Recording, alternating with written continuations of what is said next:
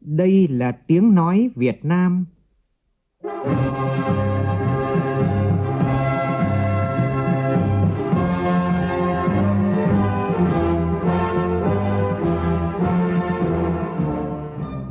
là tiếng nói Việt Nam, phát thanh từ Hà Nội, thủ đô nước Cộng hòa xã hội chủ nghĩa Việt Nam.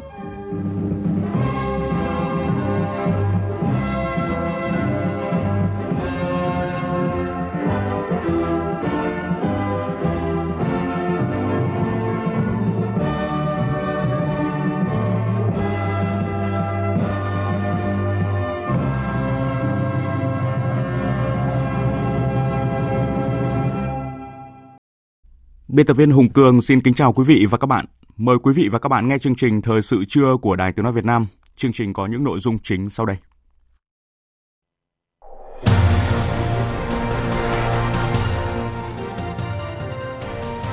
Hội nghị Trung ương 15 khóa 12 họp phiên bế mạc hoàn thành toàn bộ nội dung chương trình, kết thúc sớm hơn sau một ngày rưỡi làm việc so với kế hoạch.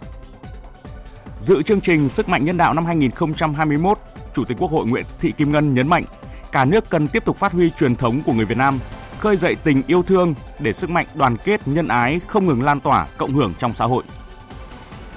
Ngày Chủ nhật đỏ tại nhiều địa phương thu hút đông đảo người dân tham gia, góp phần đáp ứng nhu cầu máu cấp cứu và điều trị cho người bệnh. Trong phần tin quốc tế, Đảng Liên minh Dân chủ Cơ đốc giáo có chủ tịch mới, người có nhiều cơ hội để trở thành thủ tướng mới của Đức vào mùa thu năm nay.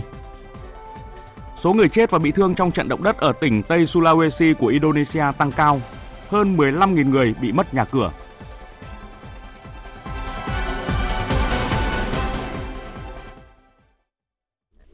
Bây giờ là nội dung chi tiết. Thưa quý vị và các bạn, sau một ngày rưỡi làm việc khẩn trương, nghiêm túc, sáng nay tại trụ sở Trung ương Đảng, hội nghị lần thứ 15 Ban chấp hành Trung ương khóa 12 đã họp phiên bế mạc. Phát biểu bế mạc, Tổng Bí thư Chủ tịch nước Nguyễn Phú Trọng khẳng định, Hội nghị Trung ương 15 đã đạt được sự thống nhất rất cao đối với các nội dung cơ bản và đặc biệt hệ trọng, đó là thông qua giới thiệu, bổ sung, đề cử nhân sự đặc biệt tham gia khóa 13 và danh sách nhân sự ứng cử các chức danh lãnh đạo chủ chốt của Đảng và Nhà nước nhiệm kỳ khóa 13. Phản ánh của phóng viên Hoàng Dũng. Phát biểu bế mạc hội nghị Trung ương 15, Tổng Bí thư Chủ tịch nước Nguyễn Phú Trọng nhấn mạnh tầm quan trọng đặc biệt của hội nghị. Dù chỉ diễn ra với thời gian ngắn, nhưng với tinh thần làm việc khẩn trương, nghiêm túc, thật sự dân chủ, trách nhiệm cao, với bầu không khí phấn khởi, tin tưởng, hội nghị lần thứ 15 Ban chấp hành Trung ương khóa 13 đã hoàn thành toàn bộ nội dung chương trình đề ra, kết thúc hội nghị sớm hơn một ngày rưỡi so với kế hoạch ban đầu. Tổng Bí thư Chủ tịch nước khẳng định về công tác nhân sự đã đạt được sự thống nhất rất cao. Ban chấp hành Trung ương đã thảo luận dân chủ, thẳng thắn, trách nhiệm và biểu quyết thông qua danh sách nhân sự đề cử bổ sung một số đồng chí. Lần đầu tham gia Ban chấp hành Trung ương khóa 13, bổ sung một số đồng chí ủy viên Trung ương khóa 12 thuộc trường hợp đặc biệt tái cử khóa 13 và một số đồng chí lần đầu thuộc trường hợp đặc biệt tham gia ủy viên Trung ương chính thức thông qua danh sách nhân sự là ủy viên Bộ Chính trị khóa 12 thuộc trường hợp đặc biệt tái cử khóa 13 và danh sách đề cử các đồng chí ứng cử các chức danh lãnh đạo chủ chốt của Đảng và Nhà nước nhiệm kỳ khóa 13 với số phiếu tập trung rất cao và vừa rồi các đồng chí đã biểu quyết thông qua 100% Trung ương đồng ý. Hội nghị lần này, Ban chấp hành Trung ương cũng đã thảo luận và thống nhất rất cao với tờ trình của Bộ Chính trị về dự kiến danh sách đoàn chủ tịch, đoàn thư ký và ban thẩm tra tư cách đại biểu của Đại hội đại biểu toàn quốc lần thứ 13 của Đảng. Trung ương đã thông qua các báo cáo của Ban chấp hành Trung ương khóa 12 về các văn kiện trình đại hội lần thứ 13, về công tác nhân sự Ban chấp hành Trung ương khóa 13, cho ý kiến về báo cáo tổng kết công tác tài chính Đảng nhiệm kỳ 2016-2020. Đồng thời, Trung ương yêu cầu tiểu ban tổ chức phục vụ đại hội và các cơ quan đơn vị có liên quan khẩn trương, nghiêm túc giả soát lại toàn bộ các khâu chuẩn bị phục vụ đại hội để đảm bảo cho đại hội 13 của Đảng thành công tốt đẹp. Tổng Bí thư Chủ tịch nước khẳng định, hội nghị lần thứ 15 và cũng là hội nghị cuối cùng của khóa 12 đã thành công rất tốt đẹp. Công việc chuẩn bị cho đại hội lần thứ 13 của Đảng đã cơ bản được hoàn tất theo đúng mục đích, yêu cầu và kế hoạch đề ra. Đến giờ phút này, chúng ta có thể vui mừng và tự hào khẳng định rằng suốt nhiệm kỳ khóa 12 vừa qua, trong bối cảnh tình hình thế giới, khu vực và trong nước với biết bao nhiêu khó khăn, biến động khó lường, bao nhiêu thử thách, nhưng Ban chấp hành Trung ương Đảng, Bộ Chính trị, Ban Bí thư đã đoàn kết một lòng với quyết tâm và nỗ lực rất cao đã hoàn thành toàn bộ chương trình công tác toàn khóa, đã đề ra, đã lãnh đạo toàn đảng, toàn dân và toàn quân ta, giành được những kết quả rất quan trọng, để lại nhiều dấu ấn nổi bật, tạo ra niềm tin mới, khí thế mới, động lực mới để sắp tới chúng ta tiếp tục vững bước vượt qua những khó khăn thách thức, tận dụng thời cơ thuận lợi mới đưa đất nước bước vào một thời kỳ phát triển mới rực rỡ hơn nữa. Nhấn mạnh chỉ còn đúng một tuần nữa, đại hội lần thứ 13 của Đảng sẽ chính thức khai mạc. Đây là sự kiện chính trị trọng đại của Đảng và của dân tộc. Cán bộ, đảng viên và nhân dân đang rất mong chờ và đặt nhiều kỳ vọng vào thành công của đại hội.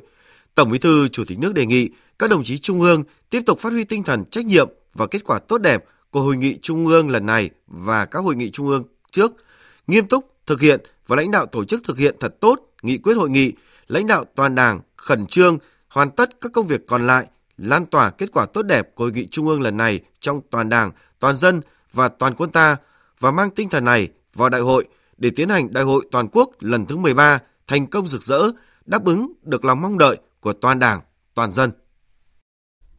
Tối qua tại nhà hát quân đội thành phố Hà Nội diễn ra chương trình Sức mạnh nhân đạo năm 2021 do Trung ương Hội chữ thập đỏ Việt Nam phối hợp với Trung tâm Truyền thông Báo Xây dựng tổ chức. Tổng Bí thư Chủ tịch nước Nguyễn Phú Trọng gửi lãng hoa chúc mừng. Dự và phát biểu tại buổi lễ, Chủ tịch Quốc hội Nguyễn Thị Kim Ngân nhấn mạnh, mặc dù đất nước còn phải đối mặt với nhiều khó khăn, nhất là cần nhanh chóng phục hồi kinh tế sau đại dịch, nhưng với tinh thần lo trước nỗi lo của dân, vui sau niềm vui của dân, Đảng nhà nước ta sẽ tiếp tục triển khai mạnh mẽ và hiệu quả các chủ trương, chính sách, chương trình, giải pháp giảm nghèo bền vững, hỗ trợ các đối tượng yếu thế, xây dựng xã hội thịnh vượng, đoàn kết, nhân ái, công bằng, văn minh. Phản ánh của phóng viên Lê Tuyết. Phát biểu tại chương trình, Chủ tịch Quốc hội Nguyễn Thị Kim Ngân cho rằng năm 2020 đầy biến động với những thách thức rất lớn như đại dịch COVID-19, suy thoái kinh tế toàn cầu, bão, lũ lịch sử. Bên cạnh sự lãnh đạo chỉ đạo đúng đắn quyết liệt của Đảng, Nhà nước, thì tinh thần đoàn kết tương thân tương ái của dân tộc ta cũng được phát huy mạnh mẽ để không một ai bị bỏ lại phía sau. Nhờ đó mà Việt Nam đã trở thành một điểm sáng trên thế giới, cũng như trong khu vực cả về phòng chống dịch, cũng như trong tăng trưởng kinh tế, bảo đảm an sinh xã hội. Chủ tịch Quốc hội Nguyễn Thị Kim Ngân hoan nghênh và biểu dương Hội chữ thập đỏ Việt Nam đã có những hoạt động thiết thực, đặc biệt trong công tác phòng chống dịch COVID-19, hỗ trợ người dân miền Trung khắc phục thiên tai và chăm lo Tết cổ truyền cho những người còn khó khăn. Tổng giá trị hoạt động của toàn hội trong năm 2020 đạt trên 4.700 tỷ đồng, trong đó có gần 2,7 triệu xuất quà dành tặng cho người có hoàn cảnh khó khăn được vui xuân đón Tết với giá trị gần 1.045 tỷ đồng. Mặc dù đất nước ta còn phải đối mặt với rất nhiều khó khăn, nhất là cần nhanh chóng phục hồi kinh tế sau đại dịch.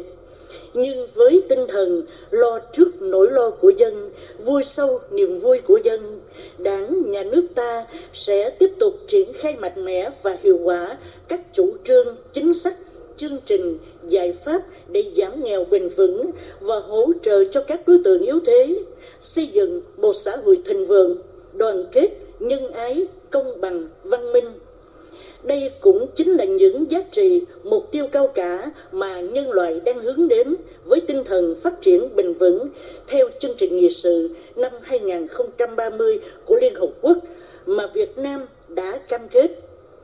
Hơn bao giờ hết, chúng ta cần tiếp tục phát huy truyền thống của người Việt Nam, khơi dậy tình yêu thương để sức mạnh đoàn kết, nhân ái không ngừng lan tỏa, cộng hưởng trong xã hội.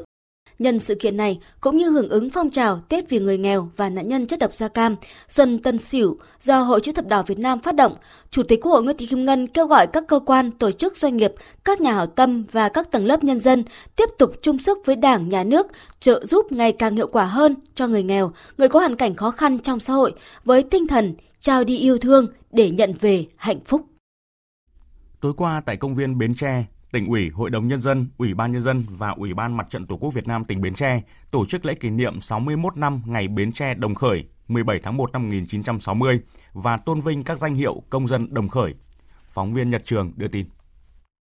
Tại lễ kỷ niệm, các đại biểu cùng ôn lại diễn biến, khí thế và tầm vóc lịch sử của phong trào đồng khởi trên quê hương xứ Dừa 61 năm về trước, thực hiện tinh thần chỉ đạo từ nghị quyết hội nghị lần thứ 15 của Ban chấp hành Trung ương Đảng Lao động Việt Nam, nay là Đảng Cộng sản Việt Nam, tỉnh ủy Bến Tre đã lãnh đạo nhân dân dùng lên làm cuộc khởi nghĩa thần kỳ từ ngày 17 tháng 1 năm 1960.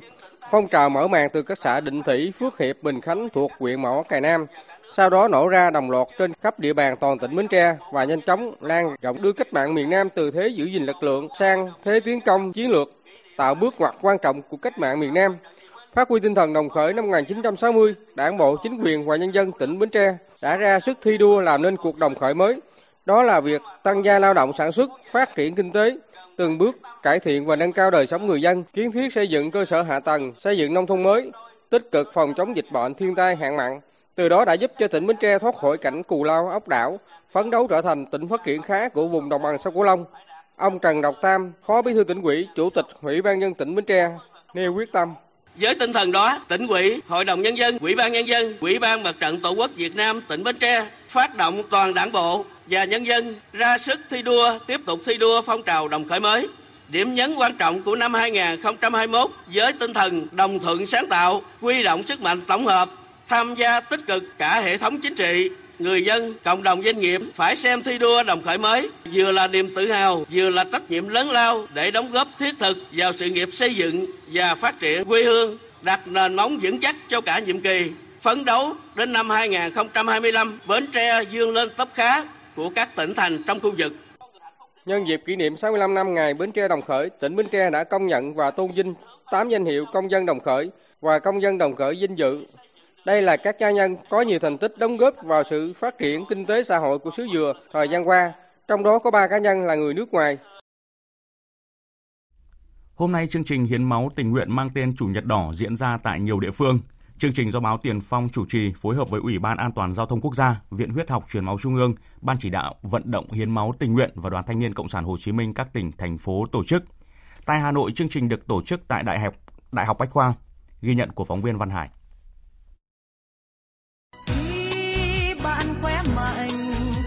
cho máu dòng máu an toàn không khí náo nhiệt của ngày hội chủ nhật đỏ đã xua đi cái giá lạnh của ngày đông mưa phùn gió bấc trái tim tràn đầy yêu thương của những người tình nguyện không ngại ngần trao đi những giọt máu ấm đến với các bệnh nhân đang cần truyền máu để duy trì sự sống. Tham gia hiến máu không chỉ có sinh viên mà còn có nhiều tình nguyện viên đến từ các tỉnh thành khác. Em tên là Trần Ngọc Ánh, hiện em đang học học ở trường mình. Em hiến máu lần thứ 11 rồi ạ. Thì em nghĩ là hiến máu cũng tốt sức khỏe mà trong dịp, dịp Tết này những dịp Tết này thì lượng máu dự trữ nó hay bị thiếu ấy. Mà về khi về Tết thì là các bạn sinh viên thường về nghỉ Tết hết thế là cái lượng máu nó bị thiếu nên em tham gia được này. Em tên là Vũ Nguyên Tông ạ đại học Bách Khoa đây là lần đầu tiên em tham gia hiến máu tình nguyện ạ. Em cảm thấy cái này có ý nghĩa nên là em tham gia mình hiến máu thì cứu được nhiều người thôi em Trần Thị Châu em uh, thích đi làm uh, tình nguyện lắm em thích đi làm từ thiện nữa. Em chỉ muốn làm cái gì đó nó có ích cho mọi người ấy. Em ở xa lắm ở trên Bắc Giang nhưng mà toàn về Hà Nội này để hiến thôi những cái ngày hội này em rất là thích. Với thông điệp hiến máu cứu người, sinh mệnh của bạn và tôi, chương trình Chủ nhật đỏ lần này tiếp tục trở thành sự kiện có ý nghĩa nhân văn sâu sắc trên quy mô toàn quốc nhằm khắc phục tình trạng khan hiếm máu dịp Tết Nguyên đán. Tiến sĩ Bạch Quốc Khánh, Viện trưởng Viện Huyết học Truyền máu Trung ương chia sẻ. 2021 này thì ờ, có khác so với những cái năm trước đây là cái thời gian mà diễn ra chủ nhật đỏ thì sẽ trải đều ra và nó chủ yếu tập trung vào cái giai đoạn mà sau Tết, là cái giai đoạn mà chúng ta gặp ờ, khá là nhiều những cái khó khăn trong cái vấn đề về có được cái nguồn người hiến máu tình nguyện với hy vọng rằng là có một cái ờ, cách làm mới thì chúng ta sẽ không có cái tình trạng là bị thiếu máu sau dịp Tết Nguyên đán. Chủ nhật đỏ lần thứ 13 này kéo dài trước và sau Tết bắt đầu từ tháng 11 năm 2020 đến tháng 3 năm 2021, tiếp nối vào lễ hội Xuân Hồng. Tính đến hết ngày hôm qua 16 tháng 1, đã có 30 điểm hiến máu được tổ chức với hơn 20.000 đơn vị máu được hiến tặng. Cũng trong sáng nay, Thành đoàn Đà Nẵng phối hợp với báo Tiền Phong tổ chức Ngày hội Hiến máu tình nguyện Chủ nhật đỏ lần thứ 13 năm 2021. Tin của phóng viên Tuyết Lê thường trú tại miền Trung. Ngày hội hiến máu tình nguyện năm nay với thông điệp hiến máu cứu người, sinh mệnh của bạn và tôi đã thu hút được 1.000 cán bộ, đoàn viên, thanh niên tham gia, hiến gần 900 đơn vị máu cung cấp cho các đơn vị, bệnh viện ở thành phố Đà Nẵng. Năm 2020, Tuổi trẻ Đà Nẵng đã tham gia hiến trên 16.000 đơn vị máu, đáp ứng hơn 95% nhu cầu cấp cứu máu và điều trị cho người bệnh. Anh Nguyễn Mạnh Dũng, Bí thư Thành đoàn Đà Nẵng cho biết. Ngày hội hiến máu tình nguyện mang tên Chủ nhật đỏ là một trong những hoạt động thường niên hàng năm tổ chức nhằm chuẩn bị một nguồn máu để cung cấp điều trị cho các bệnh nhân tại các bệnh viện Đà Nẵng. Với cái thông điệp đó là hiến máu cứu người, hoạt động mang đầy tính nhân văn, tôi cũng hy vọng rằng các bạn trẻ sẽ tích cực tham gia hưởng ứng một cách mạnh mẽ, nhiệt tình để thể hiện được vai trò xung kích tình nguyện vì cuộc sống cộng đồng. Còn tại Thái Bình, sự kiện hiến máu cứu người diễn ra tại trường Đại học Thái Bình. Theo Ban chỉ đạo vận động hiến máu tình nguyện của tỉnh Thái Bình, dự kiến chương trình Chủ nhật đỏ năm 2021 sẽ tiếp nhận 1.200 đơn vị, trong đó tại điểm hiến máu trường Đại học Thái Bình sẽ thu nhận 300 đơn vị máu, trường Đại học Y Dược Thái Bình và huyện Quỳnh Phụ sẽ thu nhận 900 đơn vị máu. Thưa quý vị và các bạn, từ một tháng nay, tại ngõ 88 Trần Quý Cáp, quận Đống Đa, Hà Nội xuất hiện một quán cơm đặc biệt, quán cơm Yên Vui. Thực khách đến đây chủ yếu là những người lao động nghèo với suất ăn đầy đủ dinh dưỡng với 2.000 đồng. Đây là sáng kiến của Quỹ Từ thiện Bông Sen cùng chung tay với nhiều thành viên thiện nguyện với mong muốn lan tỏa tình yêu thương, sự tử tế đến với cộng đồng. Phóng sự của nhóm phóng viên Phương Thoa và Gia Linh.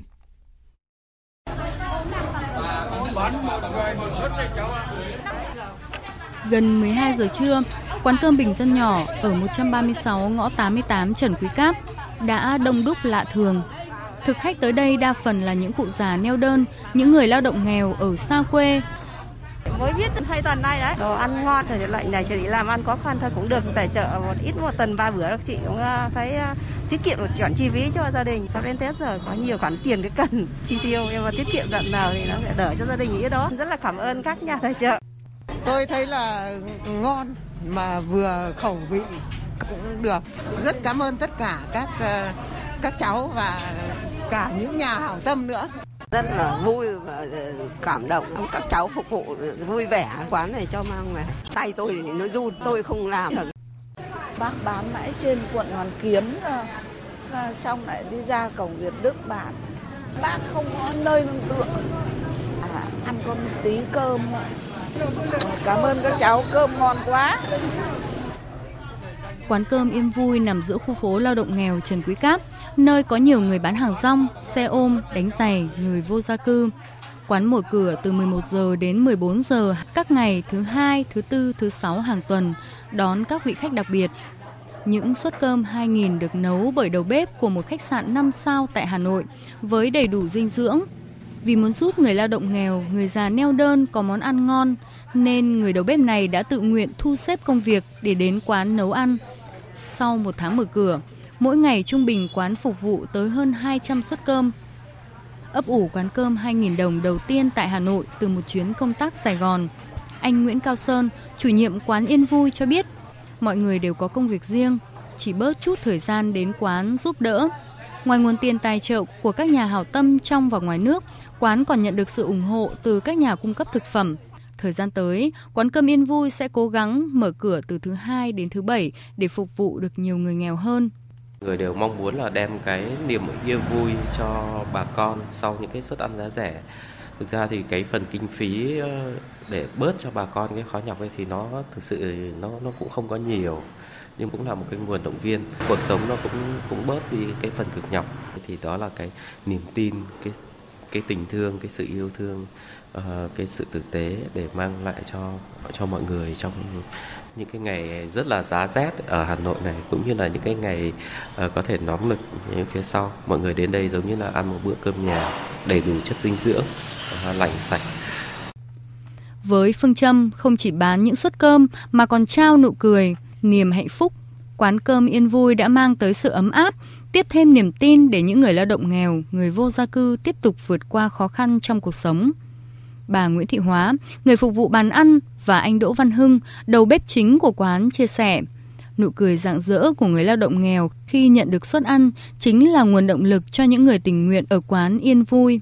Nghĩ bà con đến đây mà tôi thấy bà con ăn là rất hoan hỉ là tôi rất phấn khởi vì là bà con ở xa nhà mà đến đây ăn bữa cơm này cũng như gia đình nhà mình.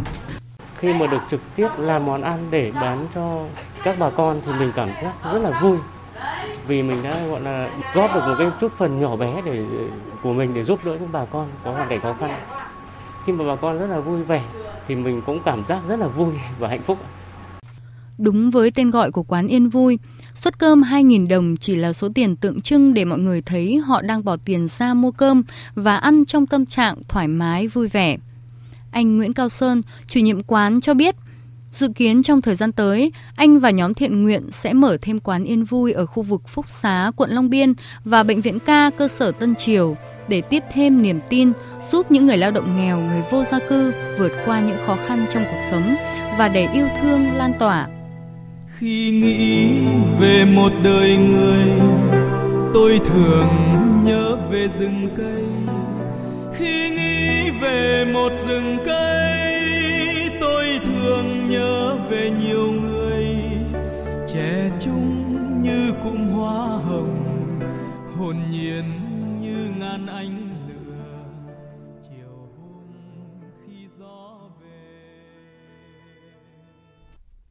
Mời quý vị nghe tiếp chương trình Thời sự trưa của Đài Tiếng Nói Việt Nam.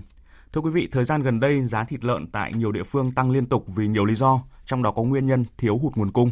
Tuy nhiên tại Bắc Giang nhờ tăng cường liên kết chuỗi đối với doanh nghiệp và hộ chăn nuôi gia trại trong chăn nuôi an toàn sinh học, đến nay đàn lợn của Bắc Giang đã được khôi phục so với thời điểm trước khi dịch tả lợn châu Phi xảy ra, với tổng đàn là hơn 1,1 triệu con.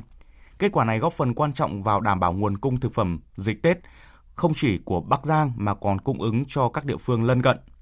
Ông Dương Thanh Tùng, Giám đốc Sở Nông nghiệp và Phát triển Nông thôn tỉnh Bắc Giang cho biết.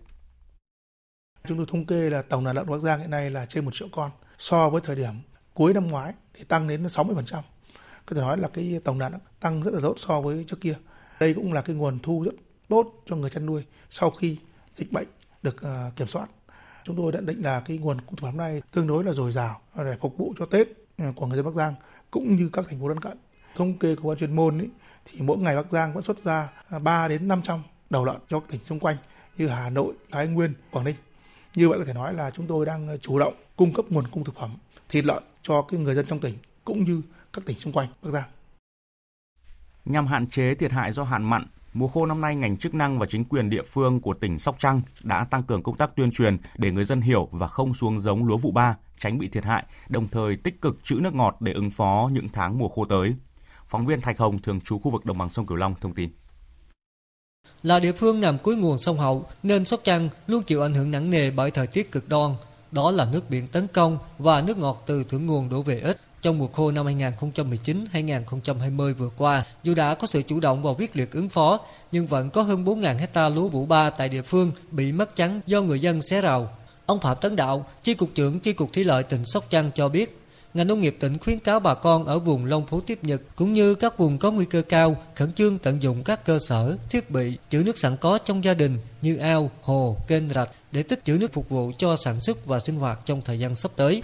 Thì đối với cái ờ, diện tích đã thu hoạch rồi thì ờ, bà con nên cân nhắc không nên làm tiếp vụ ba vì hiện nay theo dự báo của cơ quan chức năng thì năm nay ờ, mặn vẫn tiếp tục xâm nhập ở cái mức độ cao à, tuy là không có bằng năm 2019 2020 nhưng mà độ mặn hiện nay trên sông Rạch rất là cao các cái vùng sản xuất các cái diện tích lúa cái, cái vùng mà có cái nguy cơ à, xâm nhập mặn cao thì bà con không nên tiến hành sản xuất vụ ba Liên tiếp trong hai ngày cuối tuần này, chất lượng không khí ở Hà Nội có chiều hướng xấu đi khi các chỉ số đo đạc AQI tại hầu hết các điểm quan trắc của thủ đô đều báo đỏ và màu cam. Mức ô nhiễm này khiến cho những người bình thường bắt đầu bị ảnh hưởng tới sức khỏe. Nhóm người nhạy cảm có thể gặp những vấn đề nghiêm trọng hơn. Trong nhiều tháng qua, chỉ số AQI về chất lượng không khí tại thủ đô Hà Nội luôn trở thành tâm điểm theo dõi của người dân trước mối lo về vấn đề ô nhiễm không khí, bụi mịn, PM2.5 gia tăng khiến các bệnh về hô hấp tăng cao. Với tình trạng chất lượng không khí đang ở ngưỡng có hại như hiện nay thì người dân cần giảm và hạn chế tối đa các hoạt động ngoài trời, tránh tập thể dục kéo dài ngoài trời và nên nghỉ ngơi nhiều trong nhà đặc biệt là người già, trẻ em và người có bệnh hô hấp tim mạch nên ở trong nhà và giảm hoạt động mạnh. Mang khẩu trang chống bụi mịn PM2.5 đạt chuẩn khi đi ra ngoài. Khoảng 3 giờ sáng nay trên địa bàn thị trấn Yên Thế, huyện Lục Yên của tỉnh Yên Bái xảy ra vụ cháy chợ trung tâm thị trấn Yên Thế. Ngọn lửa bùng lên tại một kiosk của khu chợ trung tâm thị trấn, sau đó lửa đã lan sang và thiêu dụi toàn bộ hàng hóa của 4 kiosk bên cạnh. Đến 5 giờ sáng đám cháy cơ bản được khống chế. Vụ cháy không có thiệt hại về người và hiện cơ quan chức năng đang tiến hành điều tra nguyên nhân vụ cháy. Hôm nay, Công an huyện Đông Anh của Hà Nội thông báo kết quả giám định của Viện Sinh thái và Tài nguyên Sinh vật thuộc Viện Hàn lâm Khoa học và Công nghệ Việt Nam xác định số bộ phận cơ thể động vật, tăng vật thu giữ trên xe ô tô biển kiểm soát 30G07548 của Lê Văn Đức và Quách Văn Hạ, cùng sinh năm 1990, cùng trú tại huyện Lạc Sơn, Hòa Bình, là của loài cây mực có tên trong phụ lục 1 danh sách các loài nguy cấp quý hiếm được ưu tiên bảo vệ, đồng thời có tên trong nhóm 1B danh mục thực vật rừng, động vật rừng nguy cấp quý hiếm. Trước đó ngày 14 tháng 1, tổ, tổ công tác đội cảnh sát kinh tế công an huyện Đông Anh làm nhiệm vụ tại khu vực đường dân sinh thôn Cổ Điển, Hải Bối Đông Anh phát hiện Lê Văn Đức và Quách Văn Hạ vận chuyển số động thực vật vừa nêu. Tổ công tác đã lập biên bản kiểm tra, tạm giữ và niêm phong tăng vật, đưa những người liên quan về trụ sở để điều tra. COVID-19 đã cướp đi hàng triệu sinh mạng trên toàn thế giới và đẩy kinh tế toàn cầu vào một cuộc khủng hoảng nghiêm trọng. COVID-19 được cho là bắt nguồn và có thể lây lan từ các loại động vật hoang dã, vì thế không tiêu thụ động vật hoang dã và nếu phát hiện động vật hoang dã bị nuôi nhốt, quảng cáo, vận chuyển, buôn bán, hãy gọi đến cơ quan chức năng gần nhất hoặc là số đường dây nóng 1800 1522 để thông báo. Hôm nay là ngày cuối trong sự kiện 4 ngày Hội sách cũ Hà Nội tại 47 Nguyễn Tuân. Ban tổ chức cho biết Hội trợ sách cũ Hà Nội có hàng vạn đầu sách cũ mới thuộc đủ mọi lĩnh vực như là văn học, lịch sử, văn hóa, kỹ năng sống, kinh doanh, khoa học thiếu nhi có giá trị cao để phục vụ độc giả. Đặc biệt hội trợ lần này sẽ tổ chức trưng bày sách ảnh viết về Đảng Cộng sản Việt Nam, về các đời Tổng Bí thư Đảng từ trước đến nay. Tiếp theo chương trình sẽ là một số thông tin về thời tiết. Thưa quý vị và các bạn, theo Trung tâm Dự báo Khí tượng Thủy văn, do ảnh hưởng của không khí lạnh tăng cường mạnh, nên hôm nay ở các tỉnh Bắc Bộ, Bắc Trung Bộ trời chuyển rét đậm rét hại. Trọng tâm rét đậm rét hại tập trung ở các tỉnh Cao Bằng, Bắc Cạn, Lạng Sơn, Hà Giang và Lào Cai, với nhiệt độ thấp nhất từ 8 đến 11 độ. Vùng núi từ 4 đến 7 độ và vùng núi cao có nơi dưới 0 độ, khả năng cao xảy ra băng giá và mưa tuyết. Ở các tỉnh từ Quảng Trị đến Quảng Ngãi trời rét với nhiệt độ thấp nhất phổ biến từ 14 đến 18 độ. Từ đêm mai, các tỉnh Nam Trung Bộ, Tây Nguyên đêm và sáng trời rét. Nam Bộ trời lạnh vào đêm và sáng sớm. Từ ngày mai, các tỉnh Bắc Bộ trời rét đậm rét hại vào đêm và sáng sớm, ngày nắng. Khu vực Hà Nội ngày hôm nay có mưa và mưa nhỏ, trời rét đậm, có nơi rét hại, với nhiệt độ thấp nhất phổ biến từ 8 đến 11 độ và từ ngày mai trời rét đậm vào đêm và sáng sớm. Chuyển sang phần tin thế giới, nhóm chuyển giao quyền lực của chính quyền Tổng thống đắc cử Joe Biden thông báo sẽ ban hành khoảng 10 lệnh hành pháp trong 10 ngày đầu tiên của nhiệm kỳ nhằm giải quyết các cuộc khủng hoảng được coi là nghiêm trọng nhất trong lịch sử hiện đại của Mỹ. Các lệnh hành pháp sẽ tập trung nhằm giải quyết cuộc khủng hoảng y tế do đại dịch COVID-19 gây ra, cuộc khủng hoảng kinh tế, cuộc khủng hoảng khí hậu và cuộc khủng hoảng sắc tộc. Cùng với các lệnh hành pháp, một chương trình lập pháp mạnh mẽ cũng sẽ được thực hiện nhằm cứu trợ cho hàng triệu người dân Mỹ đang phải vật lộn với khó khăn. Trong khi đó hôm nay, thủ đô Washington đã được phong tỏa, giới chức thực thi pháp luật của Mỹ cũng chuẩn bị phương án đề phòng các cuộc tuần hành ủng hộ Tổng thống Donald Trump tại tất cả 50 thủ phủ các bang vào cuối tuần này như dựng hàng rào, triển khai hàng nghìn thành viên lực lượng vệ binh quốc gia để tránh xảy ra vụ bạo loạn ở tòa nhà Quốc hội hôm 6 tháng 1. cuộc điều tra Liên bang Mỹ FBI cảnh báo các cơ quan cảnh sát về khả năng xảy ra biểu tình có vũ trang ở tòa nhà nghị viện các bang bắt đầu từ ngày 16 tháng 1 đến ngày tuyên thệ nhậm chức 20 tháng 1 của Tổng thống đắc cử Joe Biden. Hôm qua, ông Armin Laschet, 59 tuổi, thủ hiến Nordrhein-Westphalia, bang đông dân nhất của Đức, đã được bầu vào chức Chủ tịch Đảng Liên minh Dân Chủ Cơ đốc giáo, người sẽ có nhiều cơ hội để trở thành thủ tướng mới của Đức vào mùa thu năm nay, kế vị cho lãnh đạo nước Đức suốt 15 năm qua là bà Angela Merkel. Tuy nhiên, có rất nhiều việc đang chờ vị tân Chủ tịch Đảng này trước mắt. Tổng hợp của biên tập viên Đình Nam. Sau một thời gian dài trì hoãn vì dịch Covid-19, Đảng Liên minh Dân chủ Cơ đốc giáo CDU hôm qua đã bầu được ông Amin Laschet làm chủ tịch thông qua kỳ đại hội được tổ chức trực tuyến, với việc ông này vượt qua hai ứng cử viên tiềm năng khác. Tuy nhiên, để đảm bảo tính pháp lý, 1001 đại biểu tham dự đại hội CDU sẽ bỏ phiếu một lần nữa qua đường bưu điện và kết quả chính thức sẽ được thông báo vào ngày 22 tháng 1 tới. Dẫu vậy, việc bỏ phiếu qua đường bưu điện dường như chỉ mang tính hình thức thủ tục bởi cả ba ứng cử viên tham gia tranh cử trước đó đã nhất trí sẽ tôn trọng ứng cử viên được lựa chọn trong lần biểu quyết trực tuyến. Theo đó, hai ứng cử viên còn lại sẽ không tham gia tranh cử trong lá phiếu gửi qua đường bưu điện để đảm bảo sự đồng thuận và thống nhất giữa hai lần bầu chọn. Phát biểu sau khi được bầu, ông Amin Laschet cam kết sẽ thúc đẩy đối thoại trong đảng, hàn gắn quan hệ với Đảng Chị em Liên minh xã hội cơ đốc giáo CSU trong liên minh bảo thủ cầm quyền, hướng tới mục tiêu giành chiến thắng trong cuộc bầu cử quốc hội dự kiến diễn ra vào ngày 26 tháng 9 tới. Tôi nhận thức được trách nhiệm của mình và sẽ cống hiến hết sức mình để chúng ta có thể giành chiến thắng trong cuộc bầu cử khu vực trong vài tuần nữa và đảm bảo rằng chúng ta sẽ giành chiến thắng trong cuộc tổng tuyển cử sau đó và có được chức vụ Thủ tướng Đức. Theo truyền thống, Chủ tịch Đảng Liên minh Dân chủ Cơ đốc giáo CDU thường là ứng cử viên thủ tướng cho liên đảng CDU-CSU. Tuy nhiên, các cuộc thăm dò gần đây cho thấy lãnh đạo Đảng Liên minh Xã hội Cơ đốc giáo CSU Markus Söder cũng là người được nhiều cử tri ủng hộ. Do đó, việc chọn ứng cử viên thủ tướng cho cuộc bầu cử sắp tới của phía liên đảng CDU-CSU cần phải được thảo luận kỹ lưỡng. Đương kim Thủ tướng Angela Merkel cũng từng công khai ủng hộ việc thành lập liên minh giữa CDU-CSU và Đảng Xanh nhưng bà đã tuyên bố rút ra khỏi sân khấu chính trị nước Đức sau khi kết thúc nhiệm kỳ hiện tại. Trong diễn biến liên quan, Tổng thư ký Đảng Liên minh Dân chủ Cơ đốc giáo của Đức cho biết đã xảy ra nhiều vụ tấn công mạng nhằm vào cuộc bầu cử chủ tịch mới của Đảng được tiến hành theo hình thức trực tuyến. Tuy nhiên, cơ quan này đã lường trước và phòng bị tốt trong trường hợp xảy ra những cuộc tấn công như vậy. Các cuộc tấn công thực hiện theo hình thức từ chối dịch vụ phân tán, trong đó tin tặc muốn làm tê liệt máy chủ khi tấn công từ nhiều luồng khác nhau, khiến máy chủ quá tải do phải đồng thời xử lý khối lượng lớn yêu cầu gửi tới. Đại hội Đảng Liên minh Dân chủ Cơ đốc giáo được tiến hành theo hình, hình thức trực tuyến trong hai ngày 15 và 16 tháng 1 để bầu ban lãnh đạo mới của Đảng. Việc công ty dược phẩm Pfizer thông báo sẽ giảm tạm thời số lượng vaccine được giao từ tuần tới để điều chỉnh dây chuyền sản xuất đã khiến cho một số nước phản ứng mạnh mẽ, bởi việc này sẽ làm xáo trộn không nhỏ đến các chiến lược tiêm phòng của các nước đang phụ thuộc vào nguồn vaccine do hãng này cung cấp. Phóng viên Hải Đăng theo dõi khu vực Trung Đông Âu thông tin. Bộ trưởng Y tế Seth Jean đã bày tỏ quan ngại trước thông tin công ty dược phẩm Pfizer-BioNTech sẽ cắt giảm việc cung cấp vaccine cho châu Âu trong những tuần tới để điều chỉnh dây chuyền sản xuất theo ông Platny, điều này sẽ gây ra một sự xáo trộn không nhỏ trong quá trình tiêm vaccine của Séc. Theo kế hoạch ban đầu, Séc sẽ nhận được 70.000 liều vaccine từ Pfizer mỗi tuần. Tuy nhiên, với thông báo này, Séc sẽ bị giảm khoảng 40% số hàng được giao từ Pfizer vào tuần tới. Với số lượng vaccine được phân phối bị giảm sẽ khiến cho các nhà chức trách phải xác định lại đối tượng tiêm trong những tuần tới. Việc giảm cung cấp vaccine của Pfizer cũng đã khiến một số quốc gia khác là Ba Lan phải thay đổi kế hoạch tiêm phòng của mình.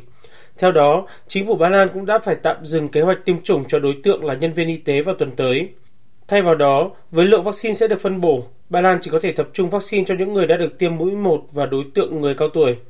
Hôm qua, Bỉ cũng bày tỏ sự phản ứng mạnh mẽ khi cho rằng Pfizer đã thông báo chưa đầy 48 tiếng trước hạn giao hàng và không có bất kỳ lời giải thích rõ ràng nào là rất khó hiểu và không thể chấp nhận được Việc Pfizer thông báo chỉ có thể cung cấp cho Bỉ 60.000 liều thay vì 100.000 liều như ban đầu sẽ khiến cho nước này phải xem xét lại chiến lược tiêm chủng. Dự kiến việc tạm thời giảm số lượng cung cấp vaccine hàng tuần của Pfizer sẽ kéo dài đến ngày 15 tháng 2. Trong thời gian này, Pfizer sẽ điều chỉnh dây chuyển sản xuất để có thể tăng năng suất từ 1,3 tỷ lên 2 tỷ liều mỗi năm. Theo trang thống kê worldometer.info, tính đến 8 giờ 30 phút sáng nay theo giờ Việt Nam, thế giới đã ghi nhận gần 95 triệu ca nhiễm COVID-19, trong đó có hơn 2 triệu ca tử vong. Tổng số ca đã bình phục là gần 68 triệu. Mỹ tiếp tục là nước bị ảnh hưởng nặng nề nhất, còn châu Âu là khu vực có tốc độ lây nhiễm cao nhất. Tại khu vực châu Á, Trung Quốc đang trở thành điểm nóng mới. Theo Ủy ban Y tế và Sức khỏe Quốc gia của Trung Quốc, ngày hôm qua nước này ghi nhận thêm 109 ca nhiễm mới. Trong khi đó, tốc độ lây nhiễm tại một số nước đã thuyên giảm. Trung tâm phòng chống dịch COVID-19 của Nga xác nhận tỷ lệ mắc COVID-19 tại Việt Nam, Ấn Độ, Phần Lan và Qatar ở mức dưới 40 ca trên 100.000 dân trong 14 ngày, đáp ứng tiêu chí về dịch tễ để nối lại hoạt động hàng không. Trong khi đó, thông tin của phóng viên Đài tiếng nói Việt Nam tại Australia, trên toàn bộ lãnh thổ nước này hiện không còn điểm nóng dịch COVID-19. Đây là thông báo mới nhất của chính phủ Australia. Tuy nhiên, chính quyền địa phương và người dân vẫn được yêu cầu cảnh giác vì nguy cơ lây lan dịch bệnh từ nước ngoài vẫn còn rất cao. Bộ trưởng Y tế Australia Greg Hunt hôm nay tuyên bố, trên toàn quốc hiện không có điểm nóng dịch COVID-19. Australia chỉ ghi nhận số ca nhiễm cộng đồng ở mức thấp trong vài ngày gần đây, và các địa phương đã cơ bản ngăn chặn được nguy cơ bùng phát một đợt dịch mới trong cộng đồng. Tuy nhiên, trong thông báo mới nhất, ông Greg Hunt cũng cảnh báo về nguy cơ tiềm ẩn của các đợt lây nhiễm trong cộng đồng tiếp theo tại Australia, trong bối cảnh dịch bệnh trên thế giới vẫn chưa được kiểm soát. Bộ trưởng Y tế Australia cho biết, các cơ quan chức năng của nước này đang theo dõi sát chương trình tiêm chủng vaccine ngừa COVID-19 đang được các nước trên thế giới triển khai. Ông đã yêu cầu cơ quan quản lý dược phẩm làm rõ thông tin liên quan đến vaccine COVID-19 của hãng dược phẩm Pfizer sau khi 23 nạn nhân cao tuổi tại Na Uy đã thiệt mạng khi được tiêm vaccine này. Thông báo của Bộ trưởng Greg Hunt được đưa ra trong bối cảnh bang Queensland đã kiểm soát được nguy cơ lây nhiễm chủng virus đột biến có nguồn gốc từ Anh, khi đến nay chỉ có 2 ca mắc và không lây lan ra cộng đồng. Bang Victoria có gần 2 tuần liên tiếp không ghi nhận ca nhiễm trong cộng đồng và một số bang bắt đầu nới lỏng quy định kiểm dịch đối với người dân đến từ bang Queensland. Trong khi đó, sau vài ngày hầu như không phát hiện ca lây nhiễm, ngày hôm nay, bang New South Wales tiếp tục ghi nhận 6 trường hợp lây nhiễm trong cộng đồng, trong đó 5 người trong một gia đình và người còn lại có quan hệ mật thiết. Tất cả 6 ca nhiễm mới đều có liên quan đến khu vực Bellara, một ổ dịch thuộc thành phố Sydney. Rõ ràng, các biện pháp chống dịch COVID-19 và khoanh vùng dập dịch đang được thực hiện khá tốt tại Australia. Tuy nhiên, diễn biến và nguy cơ lây lan dịch bệnh vẫn rất phức tạp và không thể chủ quan. Nhiều nước châu Âu đang phải đối mặt với thời tiết giá lạnh khắc nghiệt, với tuyết phủ trắng các con đường gây khó khăn cho hoạt động đi lại. Tuy nhiên, đối với nhiều người thì bức tranh mùa đông này lại đang mang đến cho họ nhiều điều thú vị, một cảm giác thư giãn giữa lúc lo lắng về đại dịch, bùa vây. Tổng hợp của Phạm Hà. Tây Ban Nha những ngày qua oằn mình trước các hiện tượng thời tiết cực đoan khi có đến 36 trong tổng số 50 tỉnh của Tây Ban Nha phải ban bố tình trạng báo động do bão tuyết. Tuy nhiên, tuyết lạnh cũng không khiến trận đấu ném tuyết tự phát nổ ra trên một con phố ở thủ đô Madrid kém náo nhiệt. Đoạn video được đăng tải trên mạng xã hội cho thấy hàng chục người chia làm hai đội cách xa nhau, trong đó có một số người đeo khẩu trang, đang hò hét ném những quả cầu tuyết vào nhau. Đến với thành phố Zurich của Thụy Sĩ vào thời điểm này được ví như bước vào thế giới diệu kỳ của mùa đông.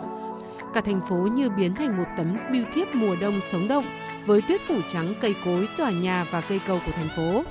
Tuy nhiên, các chuyên gia khí tượng cũng cảnh báo người tham gia giao thông cần đề phòng vì nhiều nơi có tuyết rơi dày hay nhiều người có thể không tìm thấy xe của mình bị vùi trong tuyết trắng.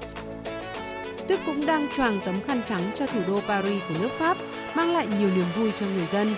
Bất chấp cơ quan khí tượng cảnh báo tuyết và băng tại một số khu vực, rất nhiều người địa phương đã tập trung thành nhóm nhỏ ra ngoài để ngắm và chơi tuyết. Những hình ảnh người tuyết ngộ nghĩnh hay các trò chơi ném tuyết, trượt tuyết làm rộn rã cả khu phố nhỏ. Đối với nhiều người, vui chơi trong tuyết là khoảng thời gian thư giãn khi nước này chuẩn bị thực hiện áp lệnh giới nghiêm vào ban đêm, bắt đầu từ 6 giờ tối để đối phó với dịch COVID-19. Eh, Tôi đến từ Tây Ban Nha. Paris thật đẹp khi nó được bao phủ bởi tuyết trắng. Tuyết rơi nên đã chuẩn bị tinh thần để được vui chơi, thật là thoải mái.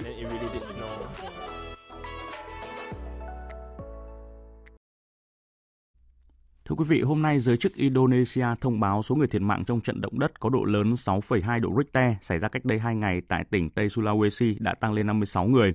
Theo cơ quan giảm nhẹ thiên tai của Indonesia, trận động đất kéo theo 28 dư chấn, phá hủy hàng trăm nhà dân cùng nhiều cao ốc văn phòng, khách sạn, bệnh viện và trung tâm mua sắm tại thành phố Mamuju và khu vực huyện Mazen, cũng khiến hơn 820 người bị thương, trong đó hơn 200 người bị thương nặng và khoảng 15.000 người phải sơ tán. Hiện người dân tại thành phố Mamuju đã được cấp điện trở lại. Lực lượng chức năng đang khôi phục lại tuyến đường nối thành phố Mamuju vào huyện Mazen, đồng thời xây lại một cây cầu bị hư hại. Thời sự VOV nhanh, tin cậy, hấp dẫn. Quý vị và các bạn đang nghe chương trình Thời sự trưa của Đài Tiếng nói Việt Nam. Thưa quý vị, nước Mỹ tăng cường an ninh chưa từng có, chuẩn bị cho lễ nhậm chức của Tổng thống đắc cử Joe Biden. Triều Tiên củng cố sức mạnh răn đe hạt nhân. Chính phủ Hà Lan từ chức vì sai lầm khi truy thu thuế. Đây sẽ là những tin tức thời sự quốc tế nổi bật diễn ra trong tuần. Và ngay sau đây biên tập viên Thanh Huyền sẽ điểm lại những thông tin chi tiết.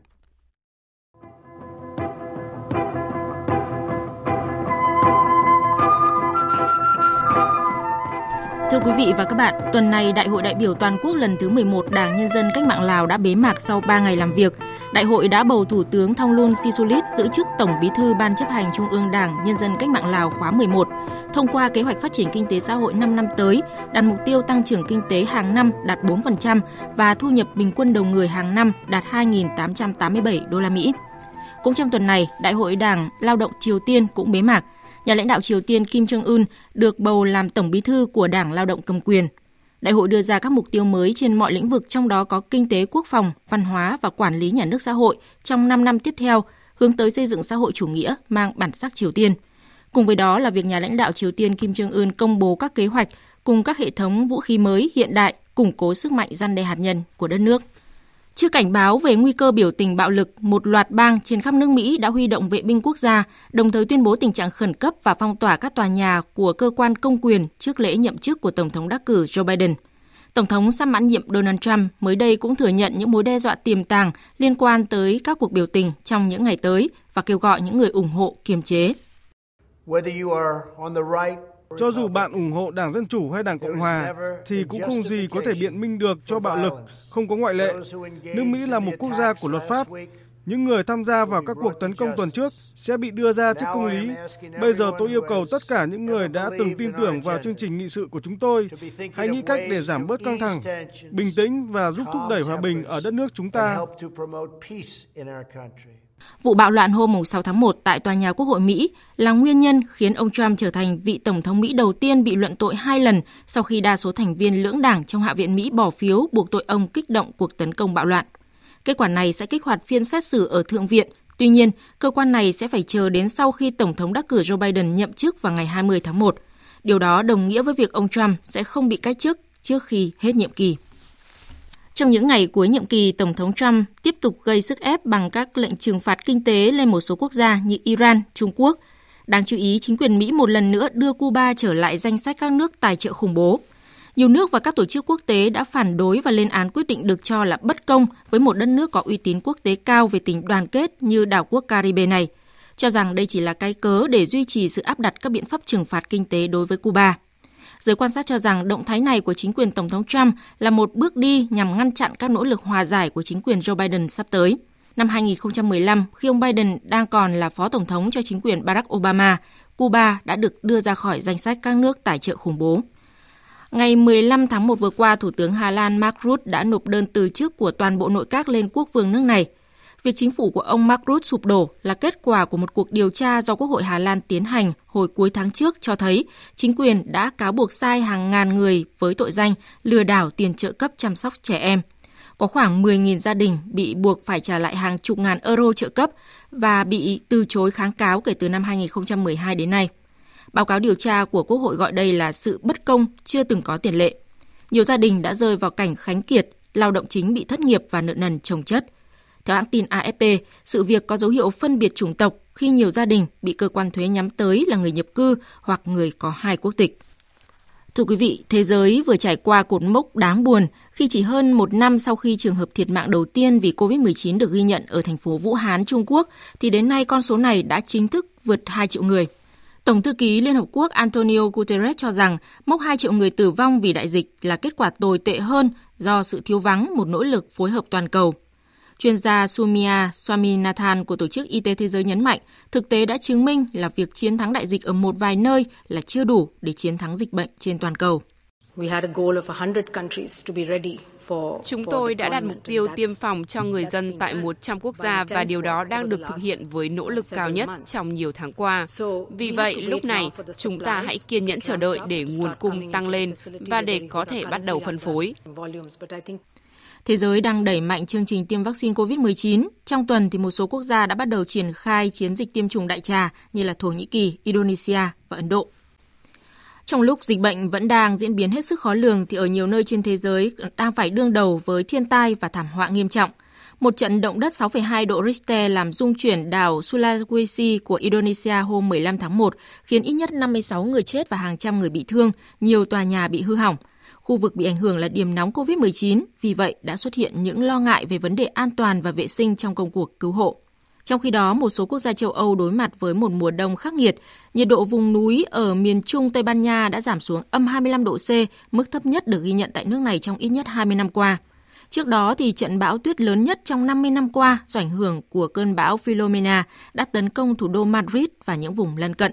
Đây là hiện tượng bất thường đối với Tây Ban Nha, nơi mà mùa đông thường khá ôn hòa. Quý vị và các bạn vừa nghe biên tập viên Đài Tiếng Nói Việt Nam điểm lại những sự kiện quốc tế đang chú ý diễn ra trong tuần qua. Tiếp theo chương trình như thường lệ là trang tin đầu tư tài chính và trang tin thể thao.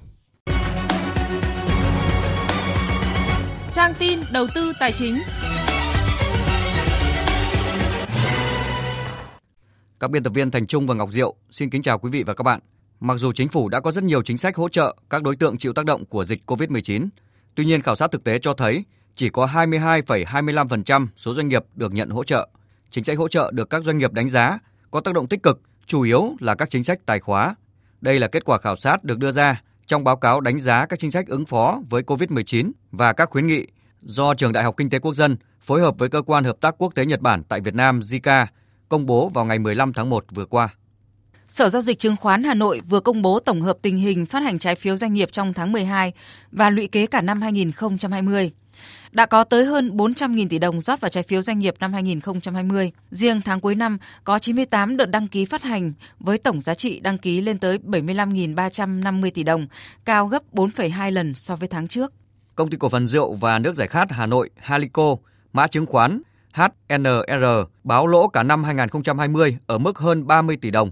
Mặc dù vậy, đây là mức lỗ thấp nhất trong 4 năm nay. Hội đồng Quản trị Công ty Cổ phần Dây cáp điện Việt Nam KDV vừa phê duyệt tạm ứng cổ tức đợt 2 năm 2020 với tỷ lệ tiền mặt 30%. Ngày chốt danh sách cổ đông 26 tháng 1 và dự kiến ngày mùng 5 tháng 2, công ty sẽ bắt đầu trả cổ tức. Với gần 57,5 triệu cổ phiếu đang lưu hành, Dây cáp điện Việt Nam sẽ chi gần 173 tỷ đồng để trả cho cổ đông trong lần thứ hai này. Đầu tư tài chính biến cơ hội thành hiện thực. Đầu tư tài chính biến cơ hội thành hiện thực. Thưa quý vị và các bạn, thị trường chứng khoán nước ta trong tuần này tiếp tục duy trì đà tăng điểm mạnh mẽ và tiến tới tiệm cận thử thách vùng đỉnh lịch sử quanh mốc 1.200 điểm. Theo nhận định của các chuyên gia, thị trường hiện nay có thể tạo ra áp lực điều chỉnh khiến đà tăng điểm bị gián đoạn. Do đó, nhà đầu tư nên thận trọng khi lựa chọn kênh đầu tư để bảo toàn vốn của mình. Ghi nhận của phóng viên Thành Trung. Nền kinh tế thế giới và Việt Nam đã trải qua một năm khủng hoảng do đại dịch COVID-19, nhưng trái ngược với dự báo trước đó, chứng khoán vẫn tăng vọt cùng với giá vàng. Các chuyên gia kinh tế cho rằng đà tăng của thị trường cơ bản do Việt Nam đã kiểm soát được dịch COVID-19 và tạo điều kiện phục hồi kinh tế, lợi nhuận của các doanh nghiệp khả quan hơn. Đồng thời, nhiều cổ phiếu của các ngành hưởng lợi từ dịch bệnh như là công nghệ thông tin, viễn thông, thương mại điện tử, xây dựng vân vân đã tăng giá mạnh. Mặt khác, lãi suất ngân hàng liên tục xuống thấp cũng khiến nhà đầu tư bỏ tiền vào cổ phiếu hơn là gửi tiền tiết kiệm đầu tư mở rộng sản xuất kinh doanh. Tuy nhiên, trên thế giới cũng như tại Việt Nam hiện nay, tính kết nối giữa thị trường chứng khoán và nền kinh tế thực là khá lòng lẻo, thậm chí là ngược chiều. Khi kinh tế suy thoái hoặc là tăng trưởng thấp nhưng chỉ số chứng khoán tăng cao, điều này tiềm ẩn rủi ro và thiếu bền vững. Chuyên gia kinh tế Ngô Chí Long cho biết. Cái thị trường chứng khoán trong những ngày gần đây thì tăng lên rất là mạnh. Bởi vì bởi cái lãi suất thấp, đúng không?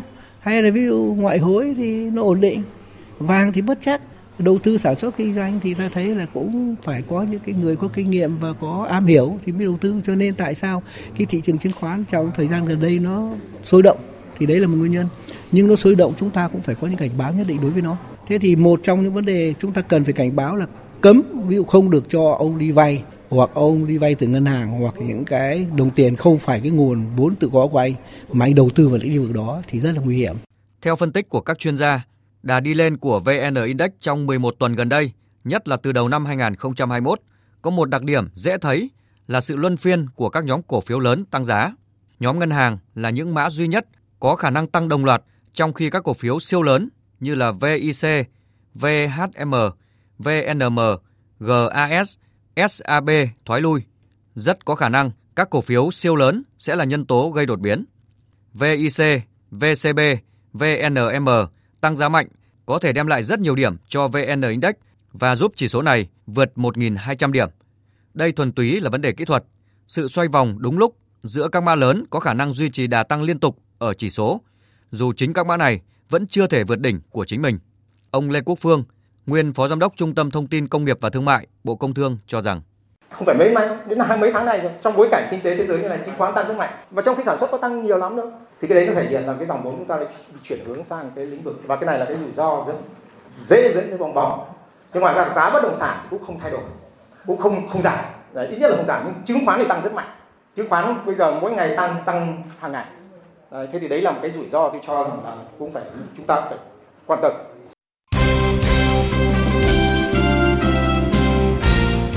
Thưa quý vị và các bạn, người hâm mộ tiếp tục được chứng kiến những bất ngờ ở vòng đấu khai mạc của V-League 2021. Sau khi Hà Nội FC thua đậm tại sân Thiên Trường, đến lượt câu lạc bộ Viettel thất bại 0-1 trước đội khách Hải Phòng, qua đó khép lại màn chào sân đầy thất vọng của bóng đá thủ đô mùa giải mới. Đương kim vô địch Viettel nhập cuộc thận trọng khi tiếp đón Hải Phòng vào tối qua trên sân hàng đẫy. Ngược lại, đội khách tiếp cận trận đấu mạnh mẽ với hàng công của bộ đội ngoại binh Jemeling và Fagan, gây nhiều sóng gió cho hàng thủ áo đỏ, thiếu vắng cặp trung vệ Bùi Tiến Dũng và Quế Ngọc Hải. Phút 16, tận dụng sự lúng túng của hậu vệ đối phương, Fagan có bóng trong tư thế thuận lợi trước khi dứt điểm khiến thủ môn Nguyên Mạnh đẩy bóng bật ra vị trí của Phú Nguyên và cầu thủ số 22 của đội khách dễ dàng đệm bóng ghi bàn thắng duy nhất của trận đấu. Giành chiến thắng chung cuộc 1-0 ngay tại sân hàng đẫy, huấn luyện viên Phạm Anh Tuấn của Hải Phòng cho biết.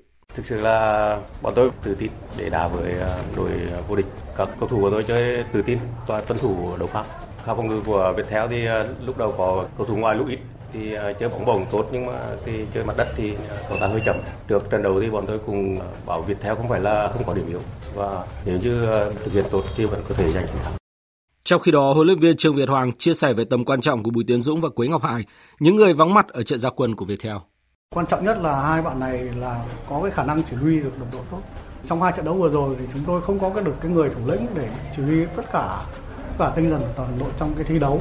Hầu như các bạn thi đấu hầu như cũng lặng lặng lẳng lặng. Các bạn thi đấu không ai nhắc nhở không ai động viên ai cả. Thì cái này cũng rất là khó quan trọng là cái vị trí thủ lĩnh của chúng tôi đang đang thiếu. Cặp trung vệ của chúng tôi là không bất đắc dĩ.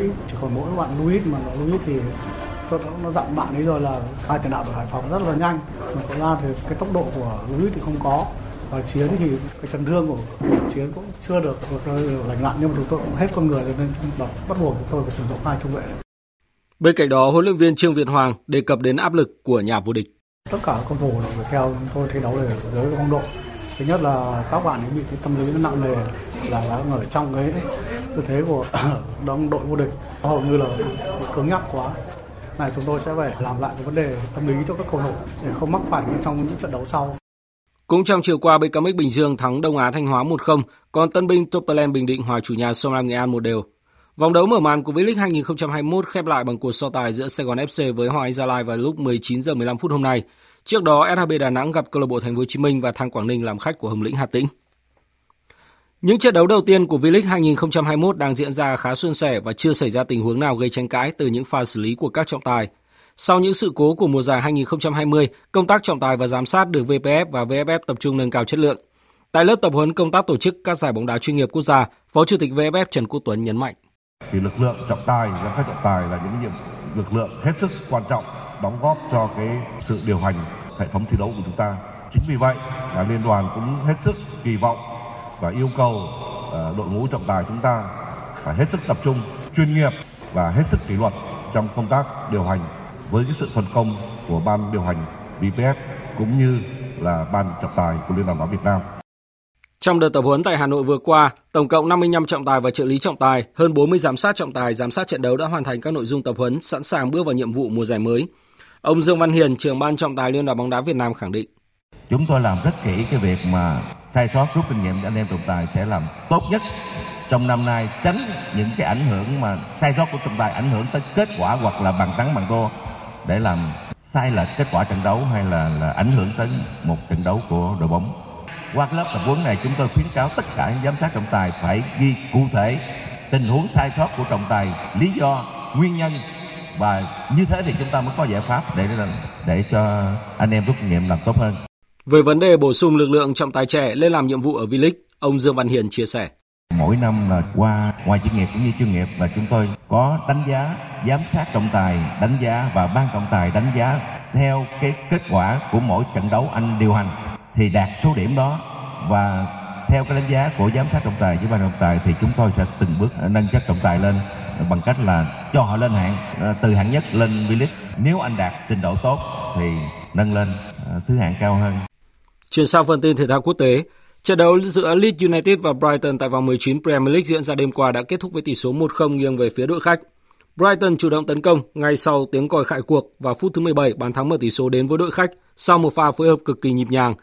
Mopay đệm bóng vào lưới trống mở tỷ số cho Brighton. Đây cũng là bàn thắng duy nhất của trận đấu và Brighton vượt qua Leeds 1-0, kết thúc chuỗi 9 trận không thắng liên tiếp tại Premier League. Cũng ở vòng đấu này trên sân nhà West Ham có chiến thắng nhẹ nhàng 1-0 trước đối thủ Burnley. Chelsea nhọc nhằn đánh bại chủ nhà Fulham với tỷ số 1-0 nhờ pha lập công duy nhất của Mason Mount ở phút 78. Trong khi đó, Leicester City vượt qua Southampton bằng kết quả 2-0 để có 35 điểm và vươn lên vị trí thứ hai trên bảng xếp hạng nhờ hơn Liverpool 2 điểm. Dự báo thời tiết Phía Tây Bắc Bộ chiều có mưa nhỏ rải rác, đêm có mưa nhỏ vài nơi, gió nhẹ, trời rét đậm rét hại, vùng núi cao có khả năng xảy ra băng giá và mưa tuyết. Nhiệt độ từ 5 đến 20 độ, vùng núi cao có nơi dưới 0 độ. Đông Bắc Bộ, chiều có mưa nhỏ rải rác, đêm có mưa nhỏ vài nơi, gió đông bắc cấp 3 cấp 4, vùng ven biển cấp 5, trời rét đậm rét hại, vùng núi cao có khả năng xảy ra băng giá và mưa tuyết. Nhiệt độ từ 4 đến 16 độ, vùng núi cao có nơi dưới 0 độ. Các tỉnh từ Thanh Hóa đến Thừa Thiên Huế có mưa, có nơi mưa vừa, riêng phía Bắc đêm có mưa vài nơi, gió Bắc đến Tây Bắc cấp 3, cấp 4, vùng ven biển cấp 5, trời rét, phía Bắc rét đậm, có nơi rét hại.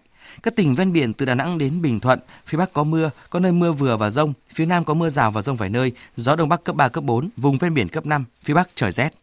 Tây Nguyên và Nam Bộ có mưa vài nơi, gió Đông Bắc cấp 3, đêm trời rét. Nhiệt độ từ 12 đến 32 độ. Khu vực Hà Nội, chiều có mưa nhỏ rải rác, đêm có mưa nhỏ vài nơi, gió Đông Bắc cấp 3, cấp 4, trời rét đậm, rét hại, nhiệt độ từ 8 đến 15 độ. Dự báo thời tiết biển, Bắc và Nam Vịnh Bắc Bộ, vùng biển từ Quảng Trị đến Quảng Ngãi có mưa vài nơi tầm nhìn xa trên 10 km, gió Đông Bắc cấp 6, cấp 7, giật cấp 8 đến cấp 9, biển động mạnh. Vùng biển từ Bình Định đến Ninh Thuận, vùng biển từ Bình Thuận đến Cà Mau có mưa rào vài nơi, tầm nhìn xa trên 10 km, gió Đông Bắc cấp 6, cấp 7, giật cấp 9, biển động mạnh. Vùng biển từ Cà Mau đến Kiên Giang, Vịnh Thái Lan có mưa rào vài nơi, tầm nhìn xa trên 10 km, gió đông đến đông bắc cấp 4 cấp 5.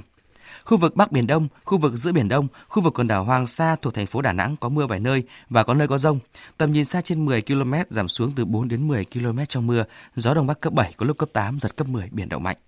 Khu vực Nam Biển Đông, khu vực quần đảo Trường Sa thuộc tỉnh Khánh Hòa có mưa rào và rông rải rác, tầm nhìn xa trên 10 km giảm xuống 4 đến 10 km trong mưa, gió đông bắc cấp 5, riêng phía Tây cấp 6 cấp 7 giật cấp 9 biển động mạnh. Những thông tin thời tiết vừa rồi đã kết thúc chương trình Thời sự trưa nay của Đài Tiếng nói Việt Nam. Chương trình do các biên tập viên Hùng Cường, Duy Quyền, Hiền Lương, Thu Hòa biên soạn và thực hiện với sự tham gia của kỹ thuật viên Hồng Vân, chịu trách nhiệm nội dung Hoàng Trung Dũng.